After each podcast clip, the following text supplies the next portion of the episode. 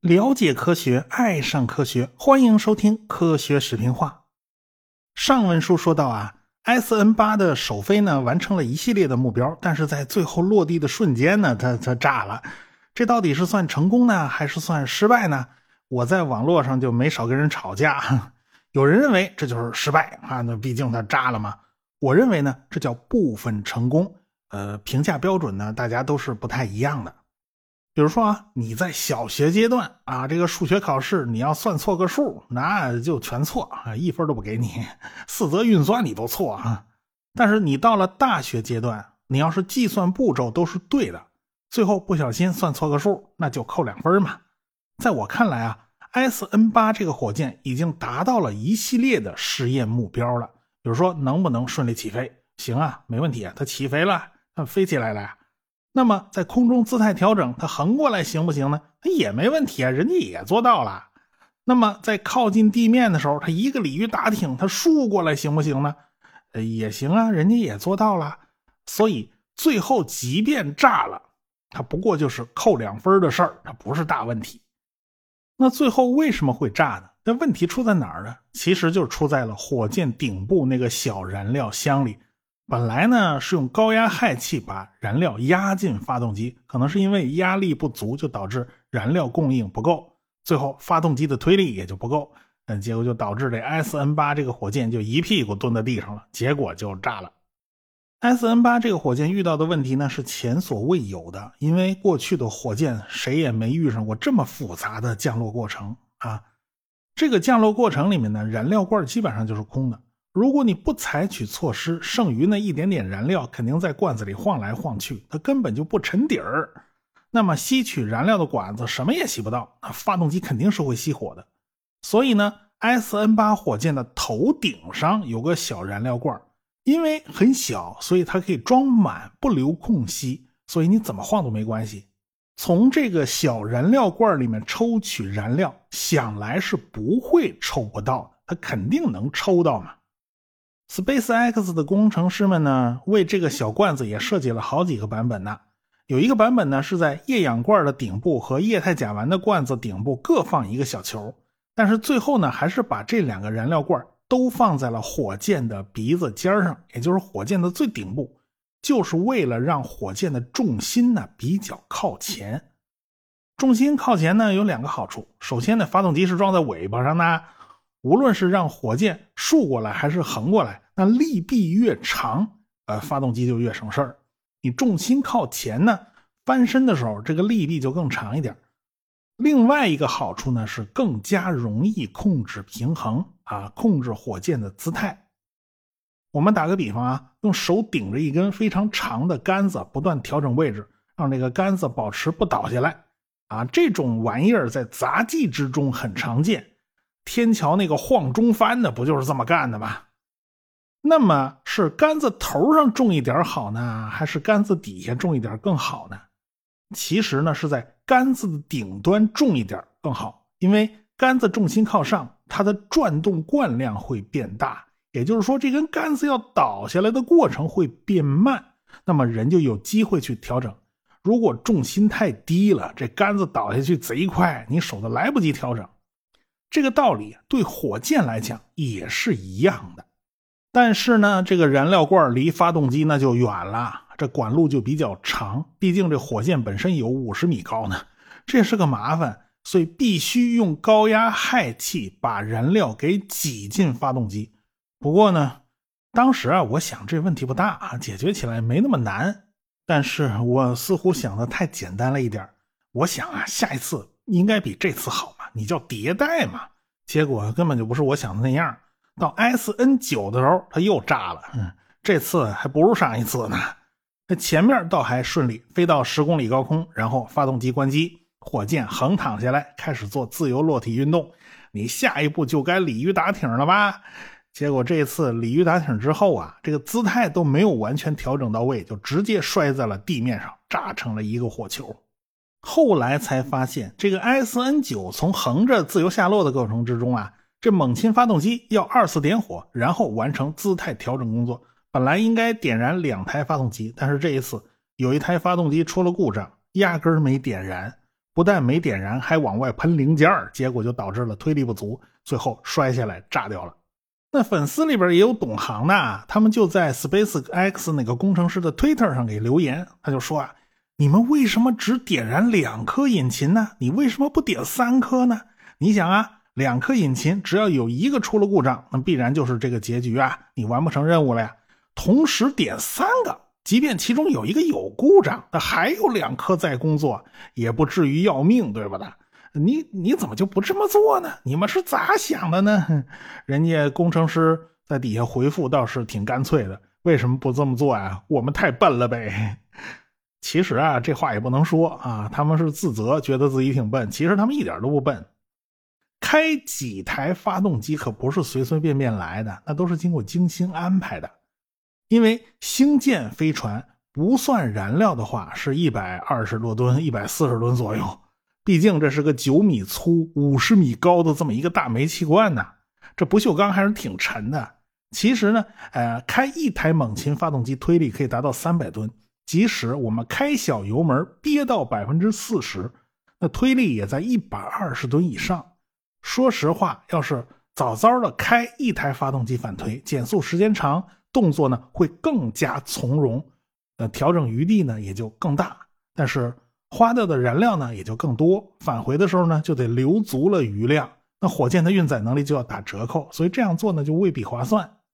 要是开两台发动机反推，那迅速就能把火箭给刹停了，因此必须到靠近地面的时候你在玩这个鲤鱼打挺的动作，因为刹车减速非常快啊，就必须刚好减速到零，它恰好落在地面上。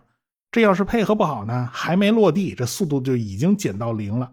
然后呢，这火箭就被向上加速，它落不下来，这不行，这就不好了。所以时机必须就拿捏得非常准才行。这个时间呢就变得非常短，调整余地就很小了。但是呢，这个过程消耗的燃料少，更加划算。SpaceX 公司的特点就是迭代速度非常快，马上呢，他们就对程序进行了修改。S N 十 准备下落过程中二次点火的时候，咱开三台发动机。假如这三台发动机全都没有问题，全都开开了，那么呃，咱就关掉一台啊。假如只有两台点着了，那么就这两台了啊，这也够用。这样呢就增大了保险性啊，但咱起码有一次反悔的机会。他们这种解决问题的思路呢就跟一般思路完全不是一码事。按照过去的思路，你应该去寻找猛禽发动机的 bug 出在哪儿啊，你弄不好还得归零啊，也就是彻底找到问题所在，而且彻底要复现这个故障，然后彻底解决它。过去大家不都是这么做的吗？那么航天都是精益求精的。呃，不过你要这么干呢，进度就慢很多呀，耽误很多时间呢。可时间就是钱呐。那 SpaceX 它不是上市公司啊，花的都是自己的钱呐，那钱也不是大风刮来的，是吧？所以他们是不可能不在乎时间的。所以呢，马斯克一方面让人去找猛禽的这个 bug， 另外一方面他就得从系统工程的角度去规避这个问题。咱反正尽量咱别耽误进度啊，这时间是最贵的呀。对于马斯克这个商人来讲呢，他打破了很多航天界固有的规矩，所以很多人就看不懂啊，他不敢想象这事儿还能这么干。那火箭是一个极其复杂的系统啊，你也不可能保证它一点毛病都不出啊。呃，要是出了小毛病啊，那就得带着伤也能完成任务，那才行呢。所以呢，没多久啊，就是 S N 十 的发射了。S N 十 呢，就带着大家的希望就飞上了蓝天。过程跟前几次还是差不多，飞到十几公里高空，然后横过来，然后开始自由下落。等到近地面附近的时候，发动机要二次点火。这一次啊，是三台发动机都开了机了，而且鲤鱼打挺的动作也很顺啊，火箭顺利的就竖过来了。这三台发动机都是可以摆动的，可以来回摆几次，调整火箭的姿态，保持垂直姿态的稳定。然后它就逐渐关掉了两台发动机，先关一台，再关一台。最后呢，是一台发动机反推之下落向地面。这个三台猛禽发动机它摆成了个品字形，因此呢三台全开它是对称的，如果开两台或者是开一台，它作用力的那个作用点呢它都不在正中心上，都是偏心的。因此为了抵消这种偏心，这火箭下落的时候呢它不是直着下落，它是稍稍歪一点。呃，这就对支撑腿提出了要求了，因为它斜着下来的，这三条腿肯定不是同时碰到地面，那你能不能稳稳当当站住这就不好说了啊。所以未来这个支撑腿啊也得有自动适应的能力，它得适应高低不同的表面，毕竟将来是要落到火星上或者是月球上，那儿可没有水泥地面啊，哪有那么平整的地方让你落呀。你别说啊，这个 S N 十 火箭还真是稳稳当当的就落在了地面上，只是火焰微微有点发绿，这不是什么好兆头，这说明呢燃料供应不足，这氧气跟金属里面那个铜发生了反应，就出现了这个绿光啊，这是焰色反应。果然啊，内部管道似乎是出了问题，这尾部一直有明火，在过了六分钟之后，这火箭突然炸了，也就是说最后还是没能保住这枚火箭。但是尽管最后还是炸了啊，我们还是看到了星舰火箭的进步。马斯克当然是马不停蹄的准备下一次 S N 十一 的发射实验了，因为目前看来 bug 越来越少了啊，这就差最后一哆嗦了嘛，这是。但是这一次这个联邦航空局就来找麻烦了。其实也不是联邦航空局自己乐意来搅浑水啊，主要还是美国国会接到投诉，说是这个 S N 八 最后爆炸了，没有顾及周围安全啊，这样的不行。所以呢他们开了半天会，最后拍板决定了啊，下一次飞行必须由联邦航空局的督导员在现场监督才行。本来呢 S N 十一 定在今年的三月二十九号发射，结果这联邦航空的那个督导员呢他没赶上飞机啊，他来不了了，你把它改签一下做下一班不就完了，结果人家也没有改签的意思啊，这位督导员合着还不加班，人家回家睡觉去了，这第二天才搭飞机飞过来，这一下就把时间拖到了当地时间的三月三十号。这天是满天的大雾啊，他嘛都看不清楚。周围来观看这个马斯克的那些粉丝啊，这叫一个失望啊，这都被官僚主义给耽误的。后来马斯克也开始抨击这个监管部门啊，我将来要是去不了火星都怪你们不好啊、呃，反正这事儿都怪领导。嗯，那也没办法呀，最后是箭在弦上不得不发， S N 十一 就是在这样的环境中发射了。他只能看到火箭上携带那个摄像头发挥的画面啊，其他画面是完全看不清楚。那个摄像头呢是在尾部盯着发动机的那个摄像头。前边看着还都顺利啊，飞到十公里高空，然后横过来自由下落，然后就等着发动机二次点火了。整个过程其实也就五分多钟，结果大家只看到有一台发动机点火了。然后呢直播信号就断了啊，大家都不知道发生了什么，这雾气太大，啥的啥都看不清楚这是。但是不久啊，有老百姓就在五公里之外捡到了 S N 十一 的残骸，看来这次实验又失败了，这还不如前几次呢，前几次起码是落地以后才炸的，这回倒好， S N 十一 半空中就炸了，这到底怎么回事呢这是。有的爱好者呢是反其道行之啊，他们没有在近处观看 S N 十一 的发射，他们跑到了十公里之外，哎，反倒拍摄到了 S N 十一 的图像。距离远一点呢，恰好是不受地面大雾的干扰吧。这个录像就表明啊 ，S N 十一 的姿态控制并不好，一边下落一边在乱转，看来是出了故障了。最后是主动发出了自毁的指令，所以才会凌空爆炸。所以这一次的挫折就非常大了，就导致马斯克直接取消了后边的 S N 十二、S N 十三、S N 十四 这三枚试验火箭，咱全不要了，咱们全拆了啊，咱们直接跳到了 S N 十五。这个 S N 十五 其实内部做了大改造。看来呢，就是有些问题你不能凑合着了，是吧？这次呢，马斯克他就沉寂了两个月 ，S N 十五 的方案呢，又回到了最开始开两台发动机实现鲤鱼打挺，最后还是开两台发动机实现反推着陆啊。这个发射时间呢定在了五月五号，也就是咱们现在这期节目之前一个多月吧。这次动作呢相当轻柔，它落地的时候是稳稳当当的，只是这次不知道怎么搞的，这个火箭回传的直播画面它特别卡顿，它丢帧，结果弄得观众还是挺揪心的。这火箭的尾部还是有明火冒出来，但是这一次周围那消防水管子还是比较得力的，这一顿猛喷呢就没有让这火势蔓延开，最后就逐渐熄灭了。所以 S N 十五 这一次是比较圆满的完成了任务，它落地稳稳当当站住了，而且没有炸。所以呢，这也算是取得了一个阶段性成果吧。但是你别忘了啊，这枚火箭它不是一个完全版，它屁股上只有三台发动机啊，它也没有进入环绕地球的轨道，它只是飞到十公十几十几公里的地方再飞回来。真正的星舰火箭是一个远比土星五号大得多的巨型火箭。现在折腾了半天的这个星舰其实只是第二级，那一级火箭还没开始测试呢。所以未来的路啊还长着呢。尽管这个火箭现在还不成熟，也只是取得了第一步的成功，但是 NASA 已经迫不及待的要和 SpaceX 签约，让他们成为美国阿尔特弥斯计划的这个载人登月提供商，这一下这就捅了娄子了。美国人也有紧迫感呢、啊，他为了应对世界其他国家在太空科技方面的进步，呃，其实就是我们啦。其实我就是我们中国嘛，我们进步的速度实在是有点快，他们呢也有点急眼了。这个国际空间站项目快到寿命了啊，未来他不打算再延长了。呃，未来在近地空间你再搞个什么空间站似乎也没什么新意，所以呢，他们就把主意打到了月球上啊。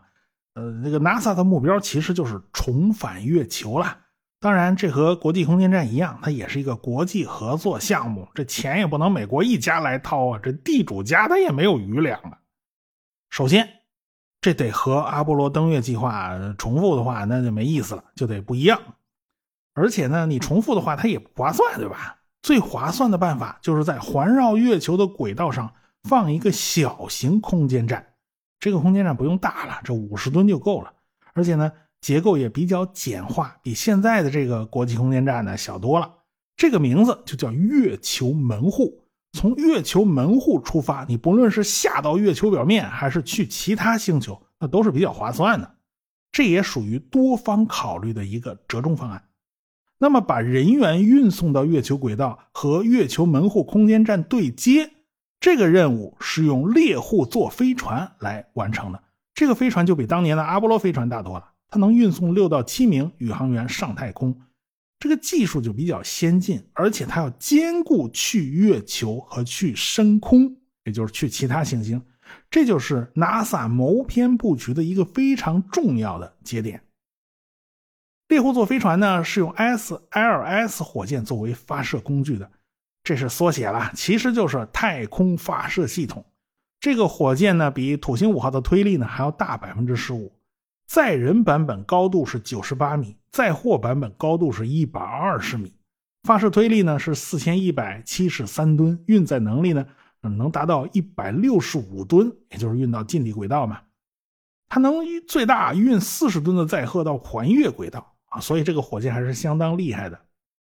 但是用这个这么大的火箭送日常补给啊，太贵了。所以日常送货那就交给 SpaceX 的重型猎鹰火箭，这都现成的嘛。啊，给空间站送货这事儿他们干得非常熟，不就送快递吗？最重要的呢就是从月球门户空间站落到月球表面，你到底用什么样的运输工具好呢？重复使用呢是这一次提出来的必备要求。你可不能像阿波罗计划那样的，那阿波罗计划是一路走一路扔啊，三千吨重的火箭最后全扔光了，最后只剩下一个几吨的飞船回地球，这不行，这太贵了。这个着陆器需要从月球轨道那个空间站上下到月球表面，然后呢，它还得再回去，还再飞回月球轨道上的那个空间站和月球门户对接嘛。然后呢，呃，下一次加完油，你可以再下去，再上来。所以这事儿呢，它就不是一锤子买卖。所以呢，所谓的太空发射系统加猎户座飞船加月球门户空间站加月球着陆器，这一整套就是所谓的阿尔特弥斯计划。在古希腊神话之中呢，这个阿尔特弥斯是阿波罗的孪生姐姐。从这个名字你也能看出，这个计划和当年阿波罗计划之间的关系。不管是猎户座飞船还是太空发射系统，其实早就开始研发了，呃，只是波音、洛马这些老牌的防务承包商呢，这个手脚实在是有点慢，他经常是起个大早赶个晚集，这牵扯到国际合作，那肯定是扯不完的皮翼，开不完的会，就眼睁睁看着我国就这么追上来了。要不是出了马斯克这么个异类啊，这美美国人还就未必能抢先。但是啊， NASA 作为大家长啊，他必须是雨露均沾，人人有份儿。鸡蛋他绝对不能放到一个篮子里，所以也不能啥事儿都倚倚仗着 SpaceX 啊，也不能倚仗马斯克啊。其他都已经展开了，现在就月球着陆器还没着落呢。于是呢，这 NASA 就展开了招标了，有三家来竞标，一家就是蓝色起源。啊，一家呢叫航天动力公司，还有一家呢就是 SpaceX 嘛，就是空叉嘛。本来呢 NASA 是三取二，你刷掉一家，结果等到 NASA 公布结果的时候，差点把蓝色起源的老板贝佐斯的鼻子给气歪了。预知后事如何，且听下回分解，我们下次再说。如果我的节目没听够呢，向您推荐《科学有故事》。科学声音。